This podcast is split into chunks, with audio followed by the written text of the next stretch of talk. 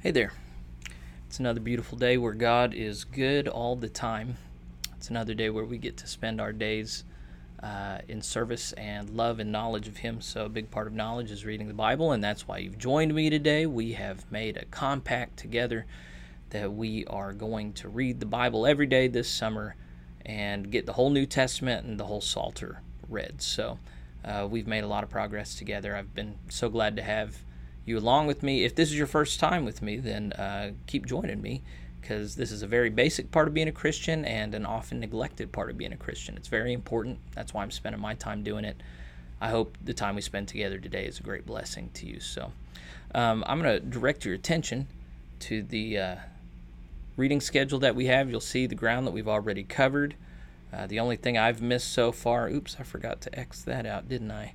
The only thing we've missed, I've missed so far, is the uh, Philippians one through four on the 23rd. But today we are back on Monday the 27th, and we are reading Second Corinthians, nope, Second Thessalonians one through three. That's the whole book, and then Psalms 40 and 41.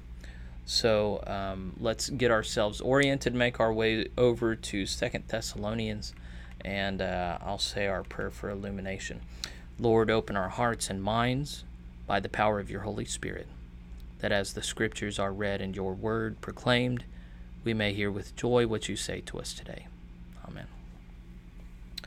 Okay, so we've already read First Thessalonians. That was the last thing we read together today. It's Second Thessalonians chapters 1, 2, and 3. Listen to the word of God. This is Second Thessalonians 1. Paul, Silvanus, and Timotheus, unto the church of the Thessalonians, in God our Father and the Lord Jesus Christ. Grace unto you and peace from God our Father and the Lord Jesus Christ. We are bound to thank God always for you, brethren, as it is meet, because that your faith groweth exceedingly, and the charity of every one of you all toward each other aboundeth. So that we ourselves glory in you in the churches of God for your patience and faith and all your persecutions and tribulations that ye endure which is a manifest token of the righteous judgment of God, that ye may be counted worthy of the kingdom of God, for which ye also suffer. Seeing it is a righteous thing with God to recompense tribulation to them that trouble you. And to you who are troubled, rest with us.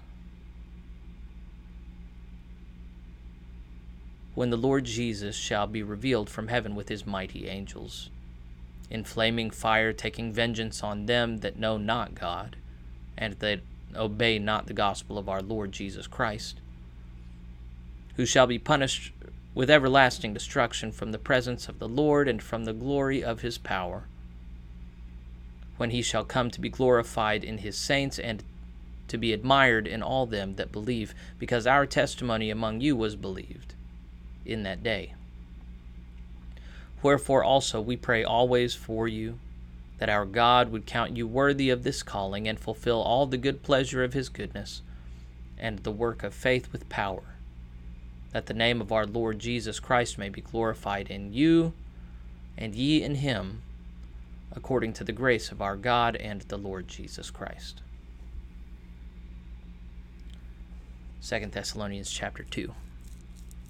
Now we beseech you, brethren, by the coming of our Lord Jesus Christ and by our gathering together unto him, that ye be not soon shaken in mind, or be troubled neither by spirit, nor by word, nor by letter, as from us, as that the day of Christ is at hand.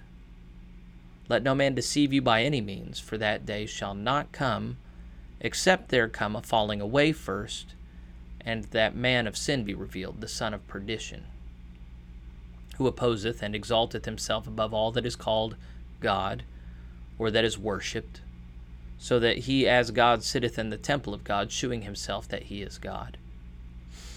Remember ye not that when I was with, yet with you, I told you these things? And now ye know what withholdeth that he might be revealed in his time. For the mystery of iniquity doth already work, only he who now letteth will let, until he shall until he be taken out of the way. I'm going to read verse 7 again. Sorry, that was weird. For the mystery of iniquity doth already work. Only he who now letteth will let until he be taken out of the way. And then shall that wicked be revealed, whom the Lord shall consume with the spirit of his, his mouth, and shall destroy with brightness the brightness of his coming. Even him whose coming is after the work of Satan with all power and signs and lying wonders, and with all deceivableness of unrighteousness in them that perish, because they received not the love of the truth, that they might be saved. And for this cause God shall send them strong delusion, that they should believe a lie, that they all might be damned who believed not the truth, but had pleasure in unrighteousness.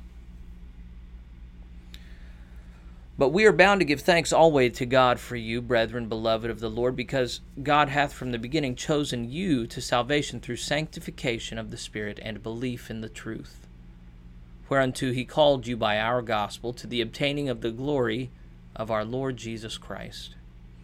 Therefore, brethren, stand fast, and hold the traditions which ye have been taught, whether by word or our epistle. Now our Lord Jesus Christ himself and God, even our Father, which hath loved us and hath given us everlasting consolation and good hope through grace, comfort your hearts and establish you in every good word and work. Second Thessalonians chapter 3.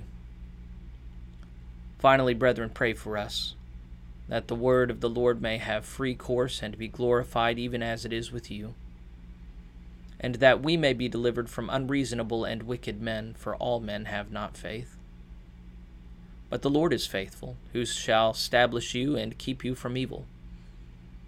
And we have confidence in the Lord touching you, that ye both do and will do the things which we command you.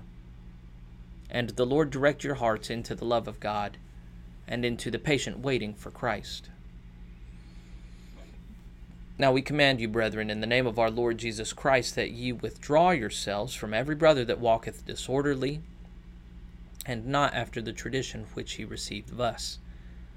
For yourselves know how ye ought to follow us. For we behaved not ourselves disorderly among you, neither did we eat any man's bread for naught, but wrought with labor and travail night and day, that we might not be chargeable to any of you not because we have not power, but to make ourselves an ensample unto you to follow us. For even when we were with you, this we commanded you, that if any would not work, neither should he eat. For we hear that there are some which walk among you disorderly, working not at all, but are busybodies. Now, them that are such we command and exhort by our Lord Jesus Christ that the quietness, that with quietness they work and eat their own bread. But ye, brethren, be not weary in well doing. And if any man obey not our word by this epistle, note that man, and have no company with him, that he may be ashamed. Yet count him not as an enemy, but admonish him as a brother. Now the Lord of peace give you peace. Now the Lord of peace himself give you peace, always by all means. The Lord be with you all the salutation of Paul with mine own hand, which is the token of every epistle, so I write. The grace of our Lord Jesus Christ be with you all. Amen. I'm rereading 13 through 15 just to make sure I'm conformed to that.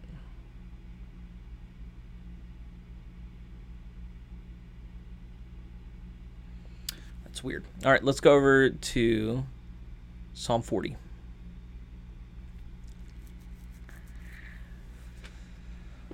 Listen again to the word of God. Psalm 40. To the chief musician, a psalm of David. I waited patiently for the Lord, and he inclined unto me and heard my cry. He brought me up also out of an horrible pit, out of the miry clay, and set my feet upon a rock, and established my goings. And he hath put a new song in my mouth, even praise unto our God. Many shall see it and fear and shall trust in the Lord.